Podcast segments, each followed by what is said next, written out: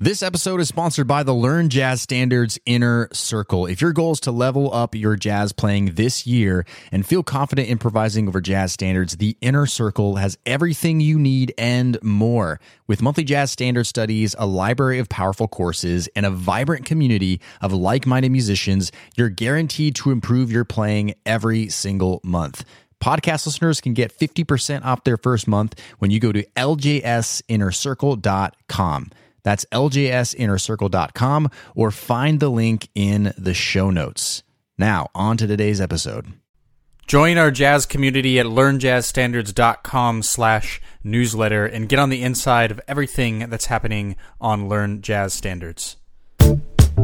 Welcome to the LJS Podcast, where you get weekly jazz tips, interviews, stories, and advice for becoming a better jazz musician. And now, your host. He's a jazz musician, author, and entrepreneur, Brent Vaartstra. Oh man, thanks to uh, announcer Joshua Mackey for introducing me in. Awesome, we are up in the game on the production on this podcast. Hey everybody, my name is Brent, and you're listening to another episode of the Learn Jazz Standards podcast. So glad you're here, no matter where you're listening from, whether it's from our home base, learnjazzstandards.com, or YouTube or iTunes.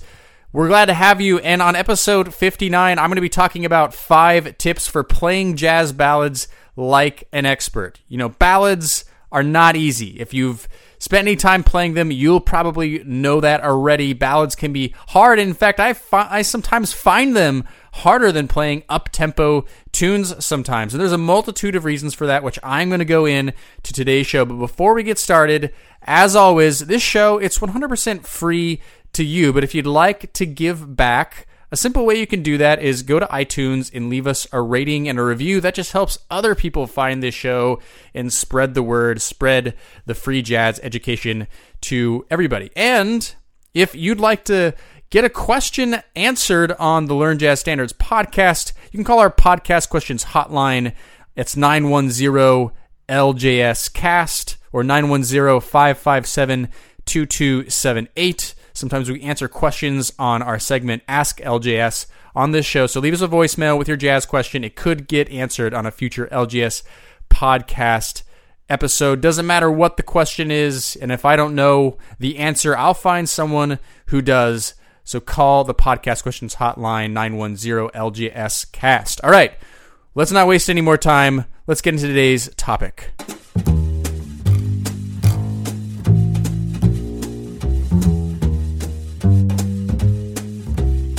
So, jazz ballads are often characterized by their slow tempos. You know, there's uh, those dreadfully slow tempos for ballads where, uh, you know, it's it's just slow cooking, and then there's also like a walking ballad. You know, it's just kind of on the border of of medium and actually being a ballad. Um, but either way, you're still going to be dealing with slow tempos, which is really the main difficulty that most musicians seem to have with ballads is dealing with that slow tempo. But with that slow tempo, add some other interesting problems. First of all, you're having to keep time. Keeping time can be really difficult when you're at a slow tempo and not rushing. The the tendency usually is to rush that tempo and start going faster. And then the second problem that comes along with slow tempos is that you tend to want to fill up the space. You're not exactly sure what to do with all of that empty space. And so you can be tempted to play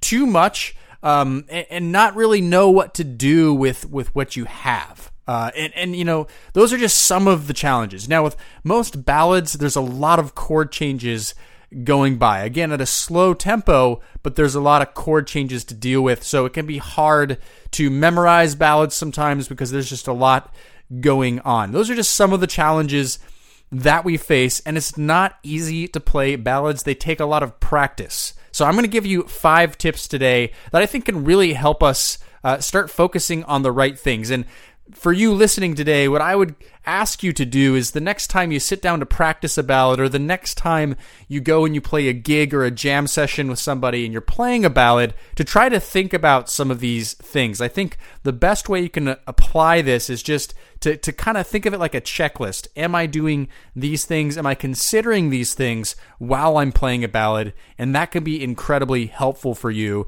to, to really sound like a pro when you're doing this. Now, of course, there's learning language and all of that stuff. That's super important. Um, but really going through this checklist can maybe be of a great help to you. So let's dive right in to these five tips I have for you today. Now, the first place to start, and I, I, start with this all the time and other topics that I talk about, and that is to simply listen to how the pros do it. This should never be underestimated, right? I mean, listening is everything. Listen to your favorite jazz musicians playing ballads and really try to get inside how they approach them. You know, you won't be able to play better jazz language if you don't listen. And, and it's really a different way of approaching language when it comes to playing over slow tempos over ballads. It's different. We're going to go into that in just a second and some of the other tips here.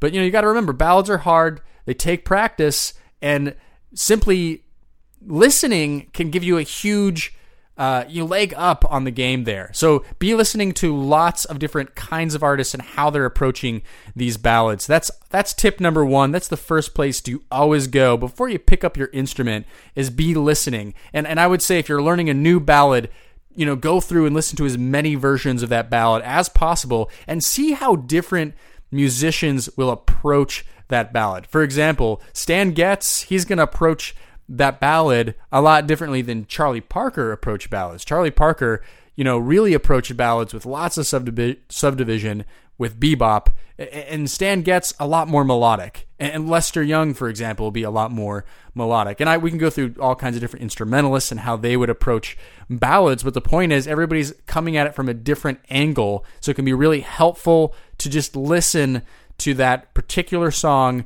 that you're learning from a bunch of different musicians to try to get an idea of what it's all about. Okay, so tip number one is simply listen to how the pros do it.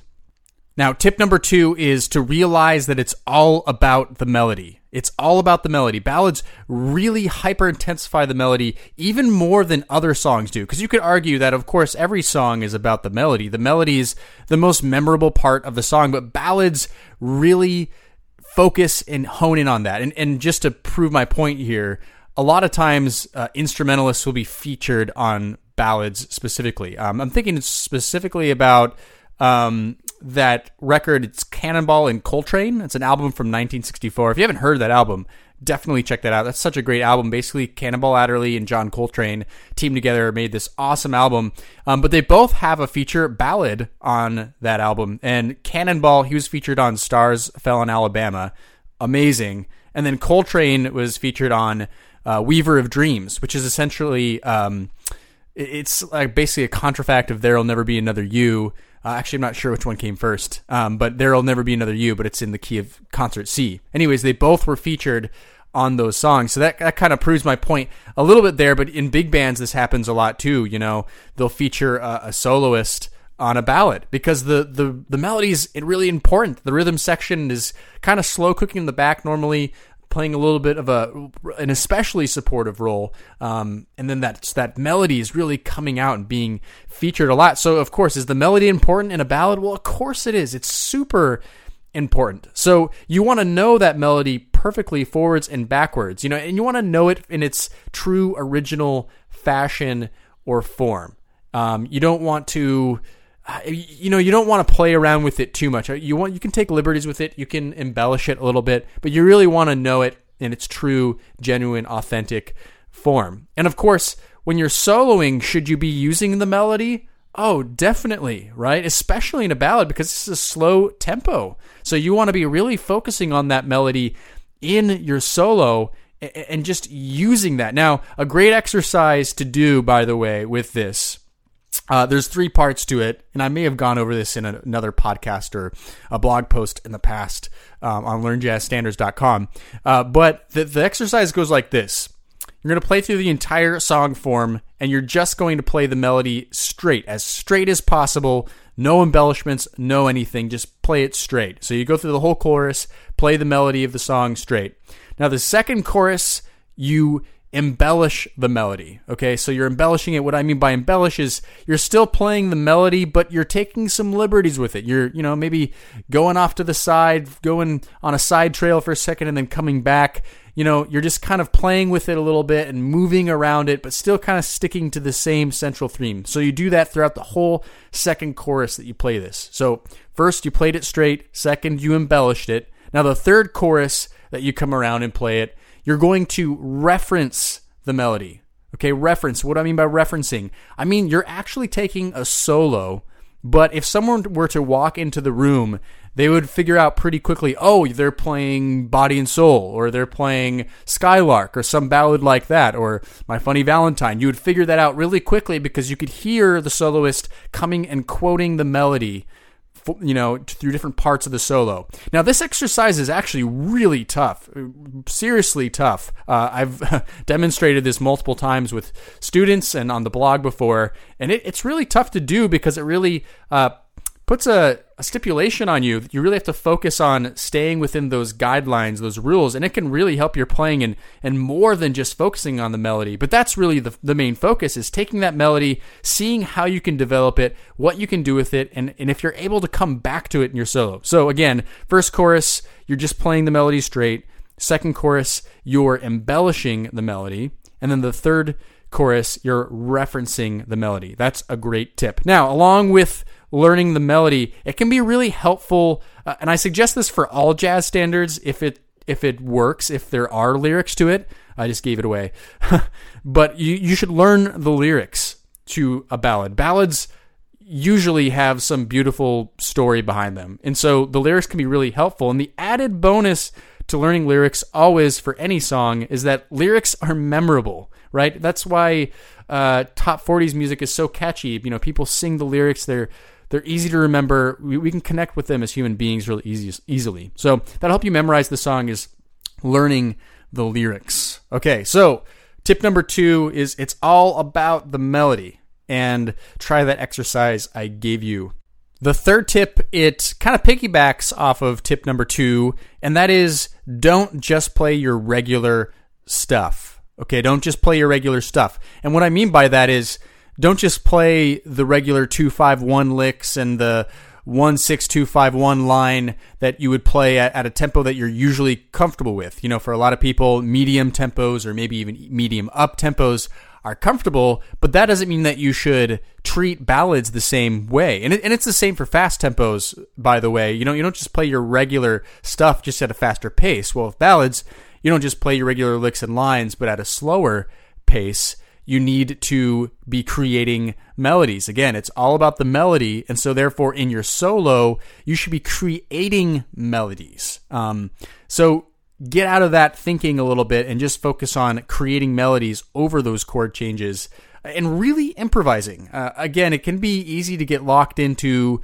licks and lines that you've learned or things that you just randomly uh, normally would play over different tempos. But with ballads, you really want to get outside of that a little bit and, and just focus on creating melody. So think about that next time you play a ballad to, to just, you know, check that off the checklist. I'm not focusing on playing my regular stuff. I'm not trying to play a 251 line over that 251. You're focusing on creating melodies, not just playing the melody of the song, but creating more melodies. Okay, so melodic playing, don't just play your regular licks and lines.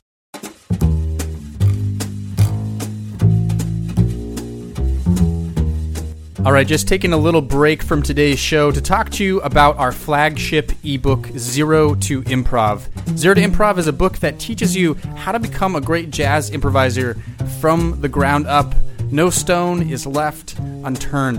This isn't your ordinary music book, Zero to Improv. It calls you to action. It's packed full of improv and jazz theory lessons. You'll start from the beginning and build up all of the skills and knowledge that you need to become a great jazz improviser. There's audio examples included for all of the music notation in the book, and versions are available for C, B flat, E flat, and bass clef instruments. It's designed for all skill levels. If you want to learn more about Zero to Improv, go to zero to improv.com. That's www.zerotoimprov.com.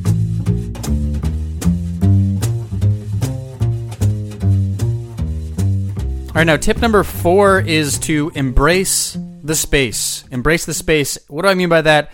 I mean that there's a common temptation when playing over slow tempos, like in ballads, to fill up the space. You know, it, you kind of feel a little extra naked when you're playing ballads. Everybody can have the potential to have this problem no matter what tempo, right? Just feeling like you have to continually play, and it's almost like you feel awkward if you stop. It's kind of like if you've ever um, interacted with a person who just can't handle silence. You know, they always have to keep talking. If there's silence in a room with other people, they feel really awkward. But you don't want to do that with your relationship with ballads. You want to uh, let there be space if that's what the music calls for. And, and that being the key, if the music calls for it. If you feel like you want to keep playing, if you want to keep filling up the space, that's okay. But it can feel unorganic if that's not what it calls for and you're just doing it for the sake of filling up space. Embrace the space. Let the ballad speak. Let the rhythm section play behind you. Um, no matter how many instruments there are, even if you're just playing a duo and you're playing a ballad, you know, feel free to sit back a little bit and just play where the melody is going and not try to fill in the space. That can be really powerful, by the way. Um, some of the best jazz solos I've heard and some of the best jazz musicians are the ones that aren't afraid of space, no matter what kind of song it is. They're willing to lay back for a second, and when they do come in and when they do play something, it's really powerful. Um, it's really powerful, and that's kind of what we want to do as well. So even though ballads are slow, embrace the space. It's going to really help you out, um, and it can be very liberating. So add that to your checklist. All right, now the last tip, my tip number five for you for jazz ballads is practice subdividing over the slow tempo. Okay, so turn on your metronome. Very key because remember I said when I when I opened up this topic today is that the slow tempos are tough and you know we can have a temptation to push the tempo to rush. So turn on the metronome at different varieties of slow tempos, by the way. Really, really mournfully slow, walking ballads pace, and everywhere in between.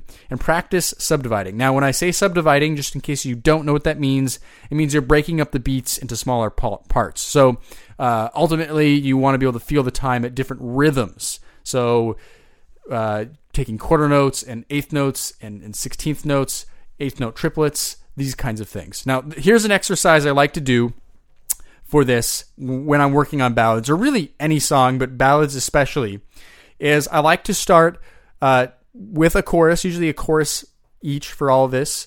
Is I like to start with quarter notes, and I only play quarter notes over the time. Again, with my metronome, I usually have my metronome set on beats two and four and I just play quarter notes over the entire form. That can be tricky. It can, you know, cause for a lot of restraint on your part. And then the second chorus, I play only eighth notes. Okay, so I'm subdividing to eighth notes now, and I play only eighth notes over the entire form. And that can be tricky because it's just a continual flow of notes. It's almost um, defying tip number four, which was embrace the space. Well, for this exercise sake, you're really just trying to lock in your time and uh, be able to express subdivisions over the timeline. So this is a different focus. So second chorus, eighth notes. Now the third chorus, you're going to do eighth note triplets. Okay, so eighth note triplets over the entire form, possibly even more tricky than eighth notes, uh, I would say. And the fourth chorus, if you can, and usually you can if it's slow enough tempo on a ballad, um, not so much for medium tempos or uh, medium up tempos, but try to improvise 16th notes. So um, this will really, really stretch your technique, hopefully, here. Um, but it's going to help you feel all these different uh, subdivisions. And if you've gone through this process through this song that you're working on, it's really going to start opening up your time, help you really lock in that tempo, especially if you have that metronome on, which is really important. It's going to hold you accountable. And it can be easy to go off track doing this. This can require a lot of practice, but it's a great exercise to do. Um, and again, Charlie Parker, he subdivided a lot over ballads. Um, so he's a great example of someone who would play um, eighth notes and eighth note triplets and even 16th notes over ballads. So practice subdividing over slow tempos. Now, really quickly, before I close off this topic today, I thought it'd just be nice to leave you with uh, some ballads that I really enjoy playing. Um, you know, these aren't necessarily ballads that you should learn over and above other ballads. Uh, these are just ones I like, so I thought I'd share them with you. This is 10 of them really fast. Um, Body, so- Body and Soul by Johnny Green. Uh, that's just a classic. Darn That Dream, one of my favorites by Jimmy Van Heusen. And Misty, that's another classic by Erroll Garner. My only, my one and only love uh, by Guy Warren, super beautiful song. Uh, another favorite, Polka Dots and Moonbeams, that's by Jimmy Van Heusen as well. Peace, really nice tune, a little bit more harmonically complex. That's by Horace Silver, really nice song. Blue and Green, uh, you probably heard that one. That's from uh, Miles Davis. And Prelude to a Kiss by Duke Ellington and Irving Mills, super nice song. Uh, goes into E major during the bridge. In a Sentimental Mood, another Duke Ellington, very classic song. Uh, and then a personal favorite is Skylark by Hoagy Carmichael, lyrics by Johnny Mercer. Remember, learn those lyrics. That's a great song. So if you're trying to think of some ballads to learn, those are some good ones. But of course, there's many others you could learn. Okay, so to summarize really quickly with the five tips where the first one is listen to how the pros do it. Make sure you're checking out that music and then realize that it's all about the melody. So focus on that melody, make sure that melody is in your playing, and then creating melodies. Don't just play your regular stuff. That's the third one. Fourth, embrace the space. Don't be afraid for silence. And then five, practice subdividing over the slow tempos. Get that locked in, be able to express rhythms over that time.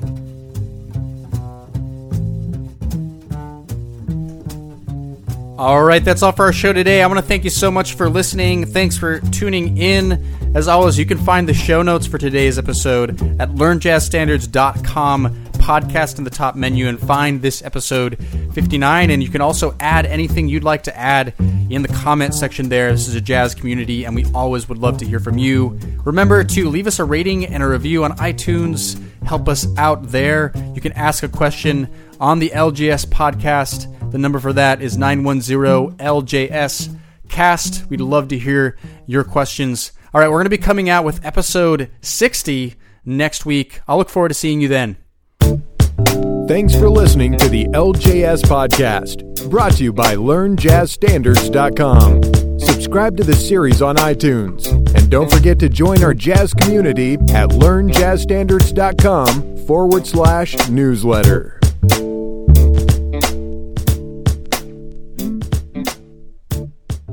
Hey, podcast listener, would you like to ask me a jazz question and get it answered here on the show? Then go to learnjazzstandards.com forward slash ask. That's learnjazzstandards.com forward slash ask.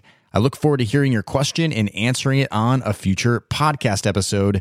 Learnjazzstandards.com forward slash ask or find the link in today's show notes.